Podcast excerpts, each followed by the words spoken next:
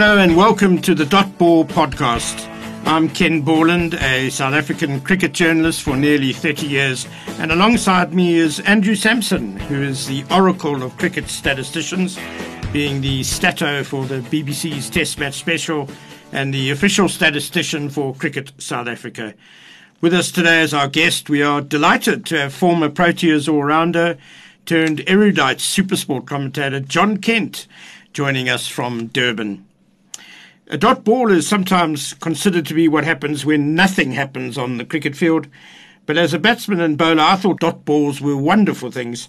And in this age of T20 cricket, a lot of money is paid to analysts to work out what causes dot balls. So hopefully we can bring you that same level of analysis on cricket in South Africa, both domestically and in terms of the Proteas. And I'm sure Andrew will have some fantastically relevant and arcane stats uh, to share with us as well. Hello, Andrew. What was your uh, highlight of the of the last week? Hello, Ken. Probably the end of the cricket season.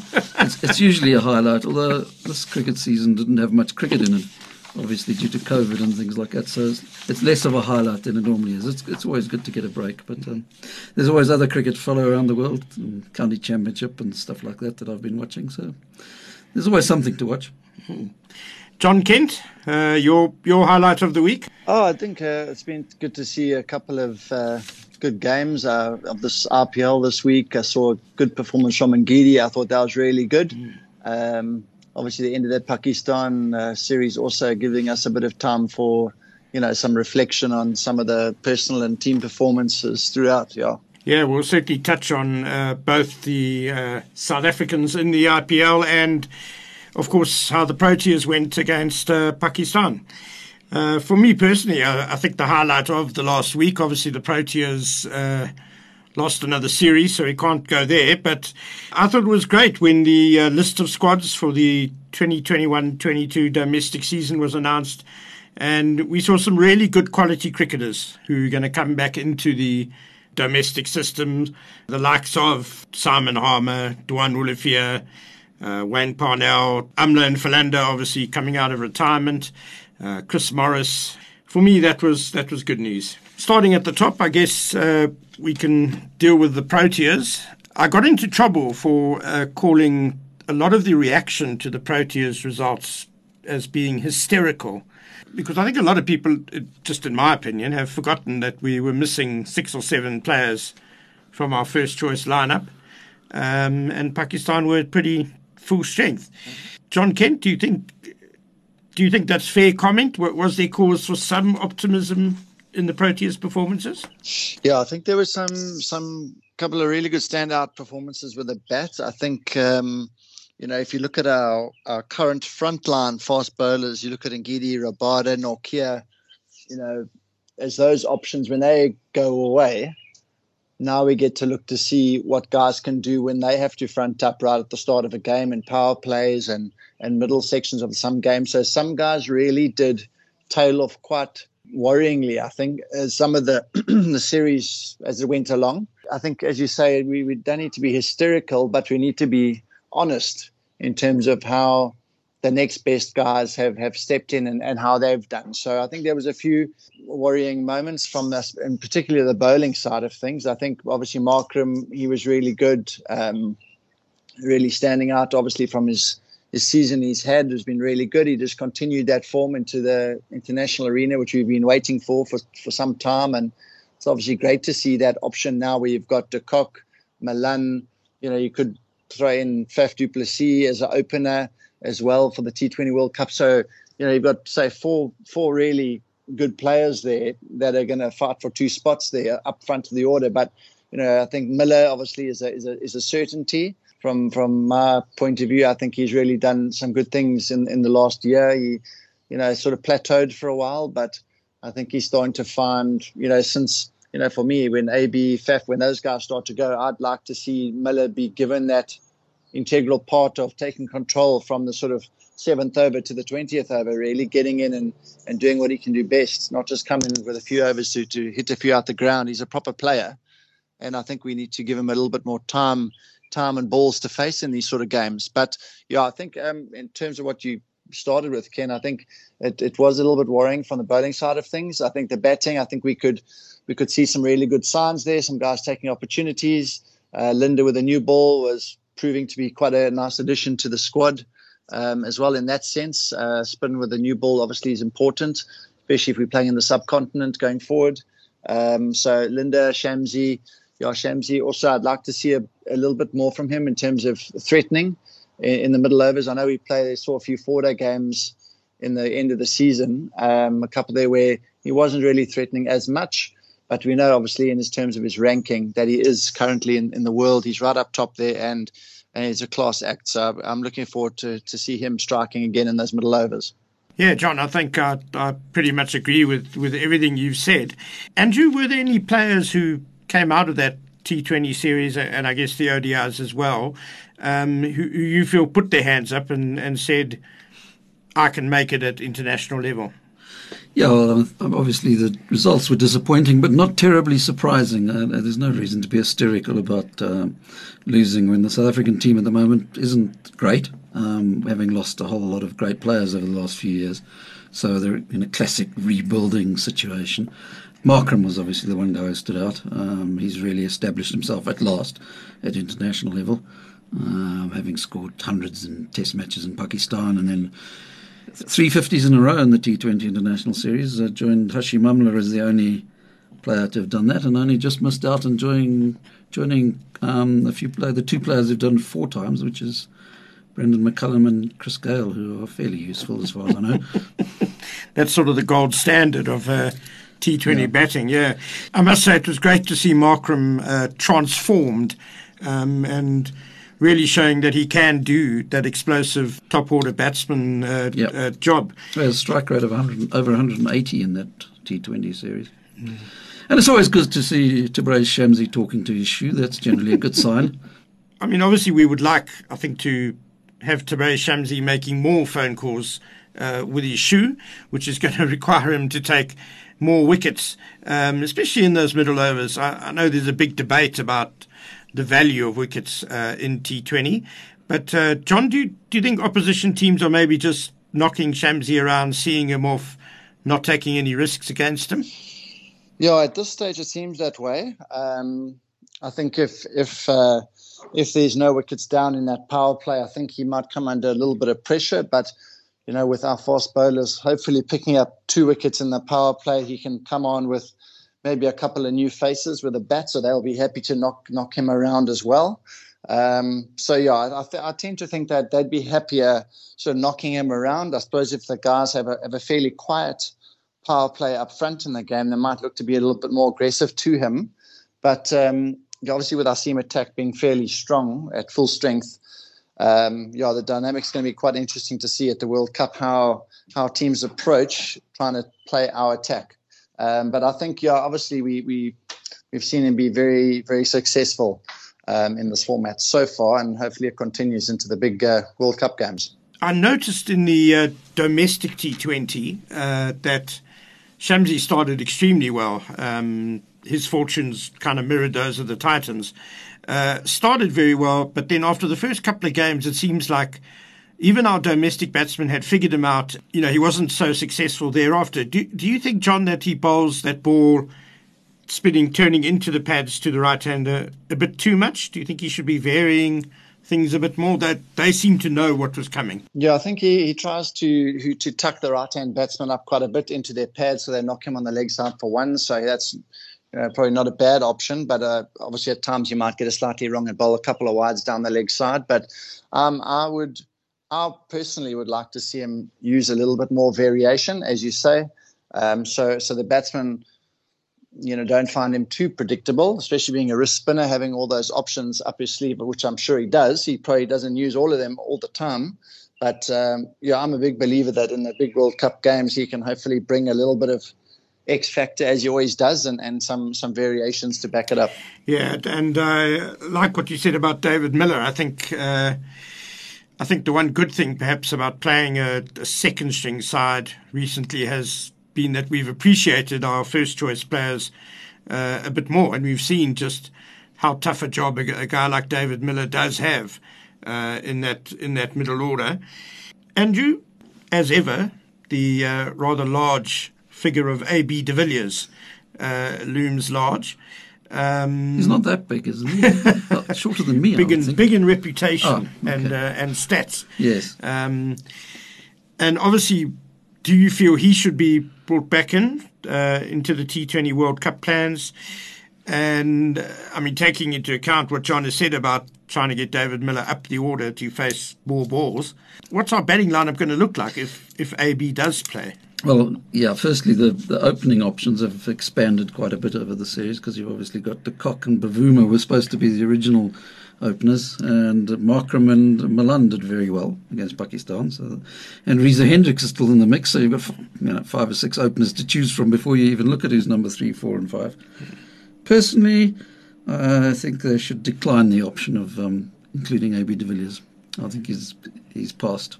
Um, I know he's scoring runs in the IPL and whatever, but um, the future of South African cricket is not AB de Villiers.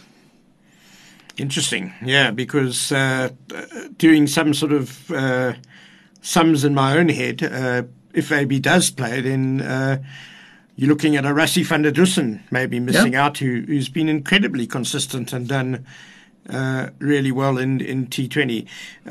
John Kent, any final thoughts on the Proteas before we move on to the domestic game? Yeah, I think I'd, I'd touch on that uh, AB story there as well because it's you know he, he, makes his comments once in a while. Um, you know, you know, I need to have a chat and see. Just all all we want as cricket fans and cricket people is to say, are you in or are you out? Okay, are you available or aren't you available? If you can tell us now, wonderful.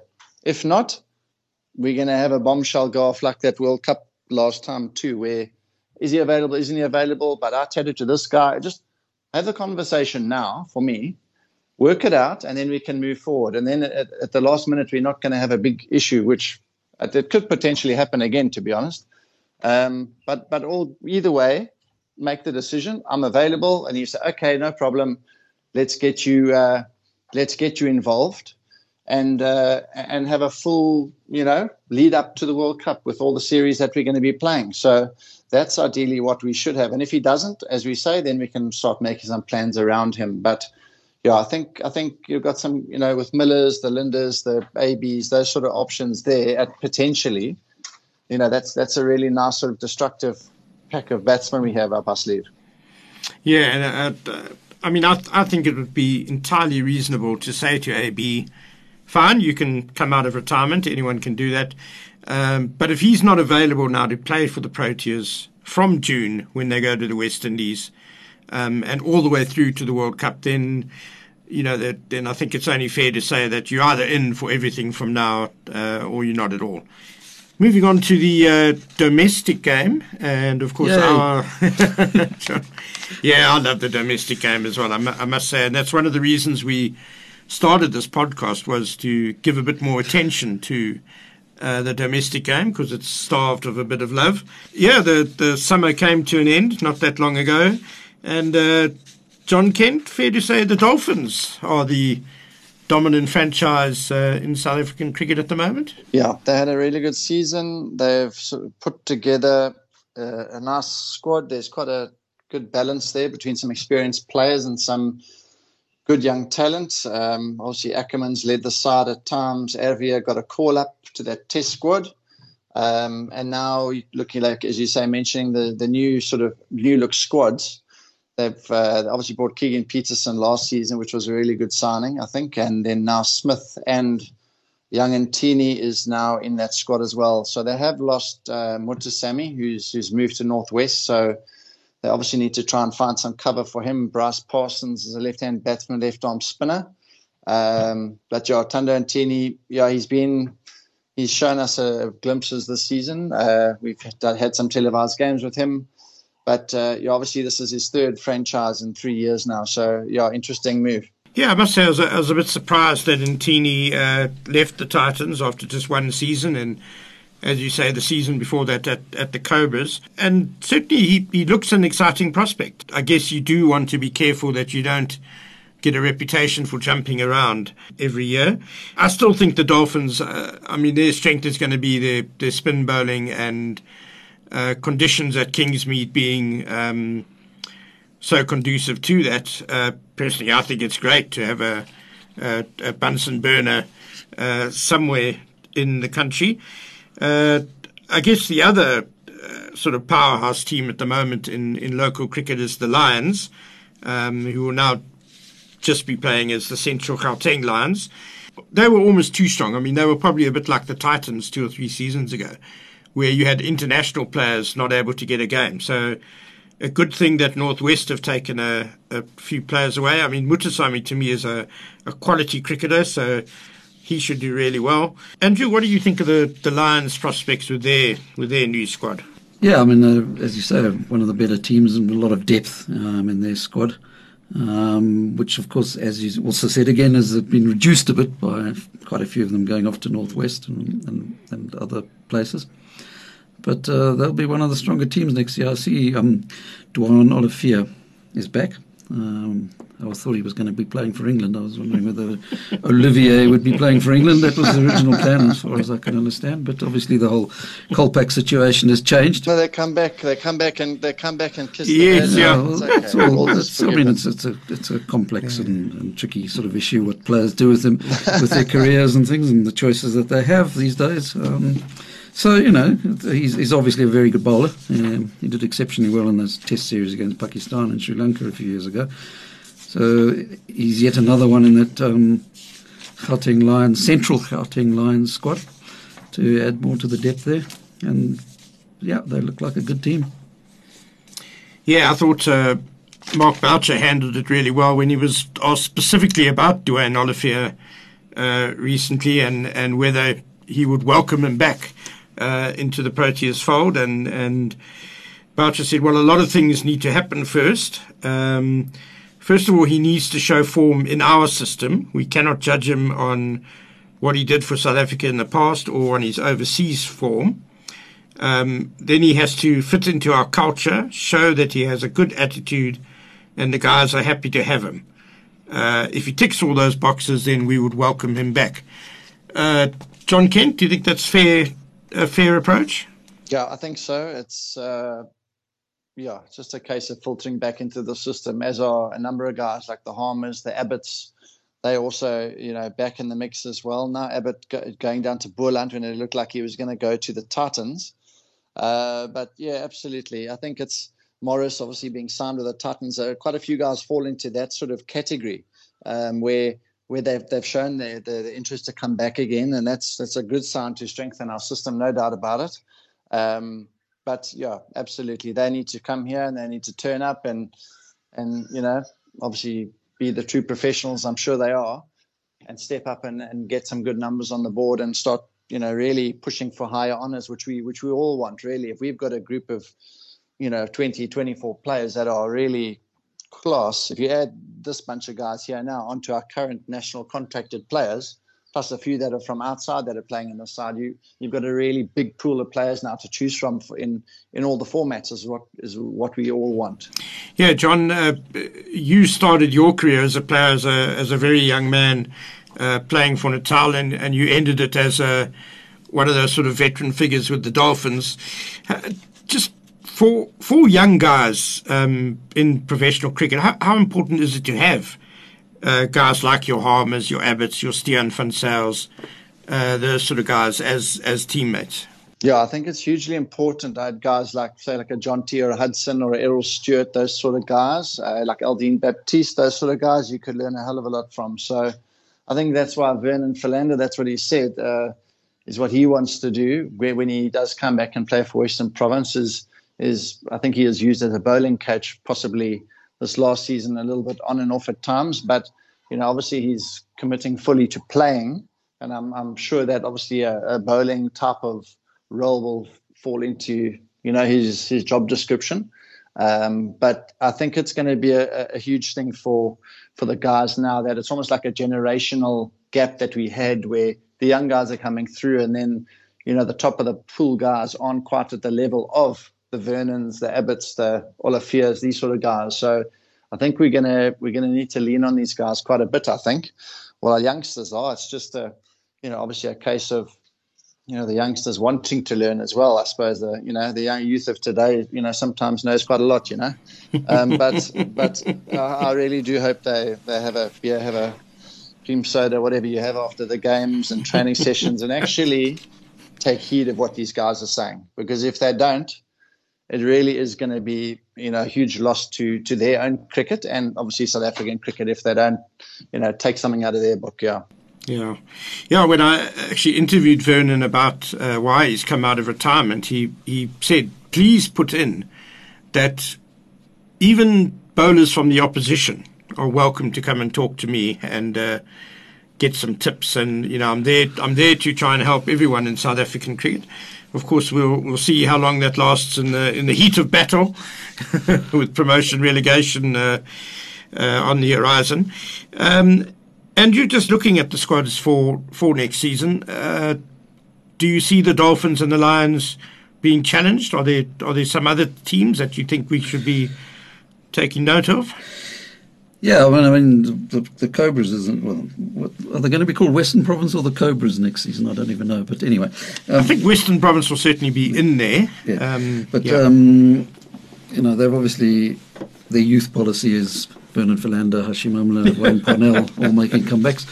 But you know, a lot of experience there will obviously help them. They've got a, a, lot of good young players as well, so that could be a challenge. Um, Philanders needs 20 wickets to get to 600 in first class cricket. So you've always got to keep an eye out for the for the numbers, hmm. um, which he should be able to get if he plays a full season. Um, so I think they might be an improved team on what they've been in the last year or two. Uh, Northerns are always there or thereabouts, although, as you say, they've dipped a bit in the last few years. But Simon Harmer there in that squad now. Chris Morris, I don't know how much he'll play, but you know they've, they've got some decent players. We'll see how that works out. Yeah, I believe uh, Simon Harmer is available for everything. Uh, Chris Morris is available for all the white ball stuff, and if there are crucial four-day games, he will also be available for those. Is that how it works these days? yes. Pick and but choose. There'll also be other 2020 leagues all over the world that will interfere with the cricket season. Yeah, no yeah, no, exactly. So, yeah. John, the, the, two teams coming up, if you like, Boland and uh, Northwest. What, what do you make of the squads that they have announced? I think uh, with the Boland side, I think they've got a lot of experience and quality in terms of the white players like uh, Pieter Milan, Malan, uh, Janneman, obviously, Van Zyl, Von Berg, Hardus Viljoen, um, obviously uh, Christiaan Jonker, he's there. Um, and they've got Siya Mahima, who's, who's the left arm spinner who played for Cobras in the T20 series. Uh, Ruan Blanche, he's a youngster who's from there, who's sort of got, got the call up. Geveldin as well was with the Cobras. He's back to his home really at Boland. Um, and then they've got Copeland, who's a who's a S19 player uh, Zakele Kwabe, who's a, who's a seamer, Cloud Fortain, who's also from that area, who, who's went to the Warriors for a period of time and uh, is now back. And then Achilles Kluti, who has been at Tuks in this last year. Um, and he's fighting his way back there as well. So I suppose it's just really the, the balance of of these teams. I think their side in particular, if you if you look at spin, there's obviously Von Berg there and Mahima. Those are their two spinning options. Um, and then when you go to the fast bowling sort of depth, there's Hardus Viljoen. You know, I'm not sure how you know how hard he's going to be running in, to be honest, in 40 degree heat when there's other leagues around as well. So that's also, you know, that's meant to be the spearhead of the attack. And obviously, Kyle Abbott's um, a big part of that. Uh, you know, he enjoys his wine, so I'm sure he'll enjoy his time down there. Um, and Achilles Kluti is a big, a big right arm seamer.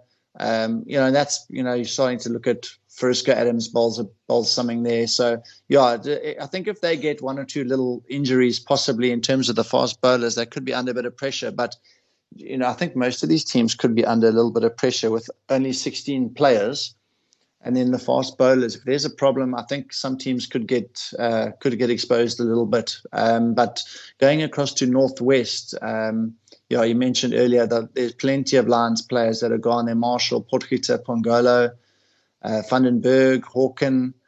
Um, and then there's a lot of guys on this list here that that have moved up from the provincial level up to you know this top level now, and they've got more than any other squad currently, which is Eben Botha's opening batsman from Picker, Shad Klassen, who's played for UJ, Shaylin Pillay, he's been at the Strikers.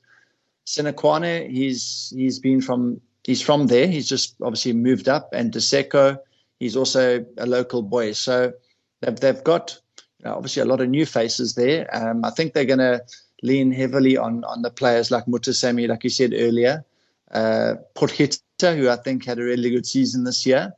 Um, and then the two Lions players who I think also have a big role to play, the captain and keeper, Van den Berg and, and Hawken with, with the pace bowling department are going to be quite important. I think I think they're going to rely quite heavily on his fast bowling, looking at their, their squad and their makeup at the moment. Yeah, it's. Uh, uh, I must say, when I saw that Hardus Viljoen and Kyle Abbott had signed for Boland to go play in Paarl, I was a little bit surprised, given uh, what you've said about 40 degrees and a very flat pitch. But then I, I thought, I guess they do play half their games away from home, so they'll be looking forward to those.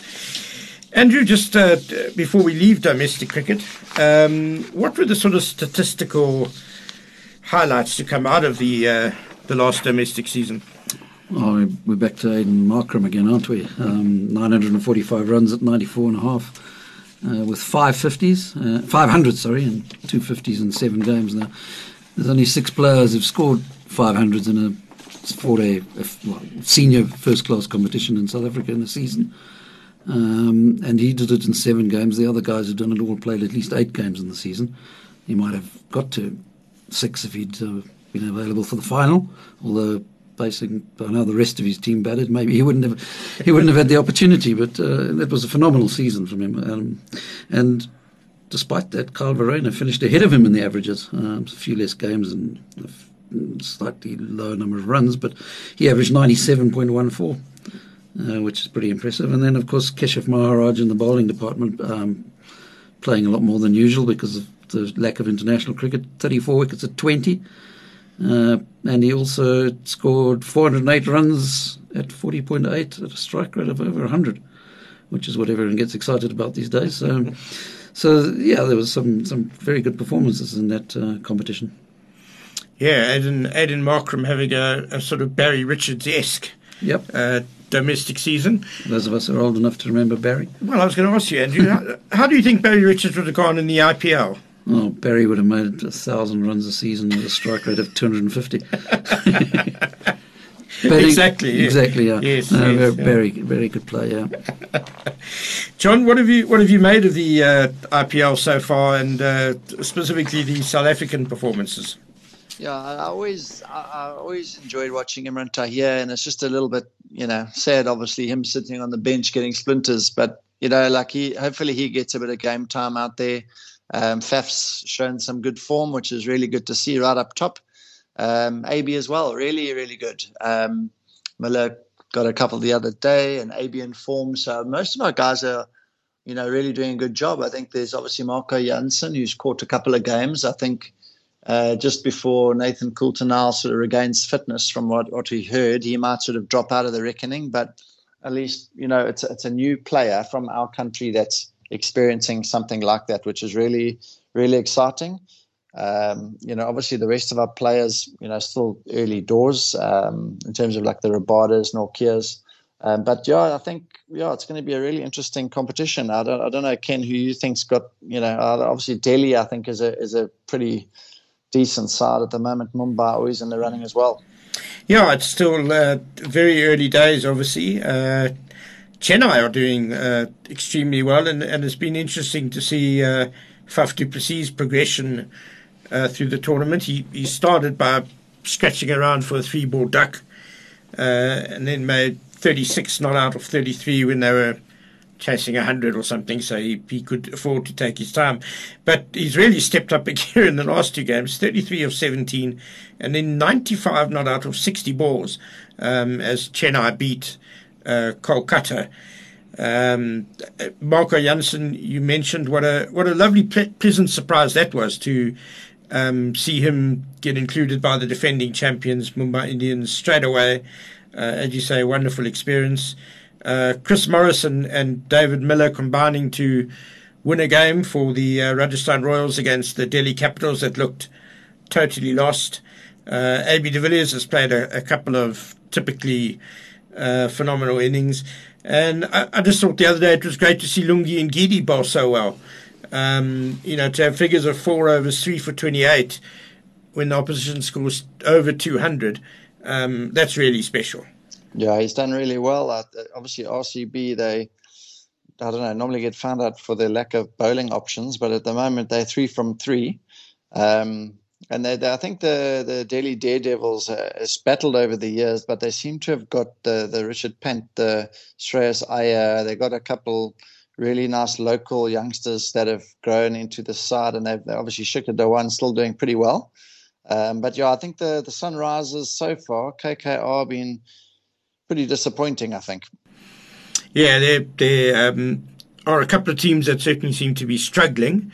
Um, with their lineups, and uh, you know, I think those top four or five teams is going to be a bit of juggling and uh, movement on the log. Well, gents, I think I think that's it. John, it's been a great pleasure uh, to have you on the program. Uh, one of the guys who really understands the the local game in South Africa, uh, and obviously you see a lot of the cricket and a lot of the players um, as a SuperSport commentator. So fantastic to have your input. Thanks so much, John. And uh, yeah, hopefully our our next podcast we can maybe bring some good news on the uh, Cricket South Africa front. Hopefully, peace will have broken out instead of the uh, all out war and stupidity that uh, currently seems to be the status quo. That's it from uh, myself. Cheers for now.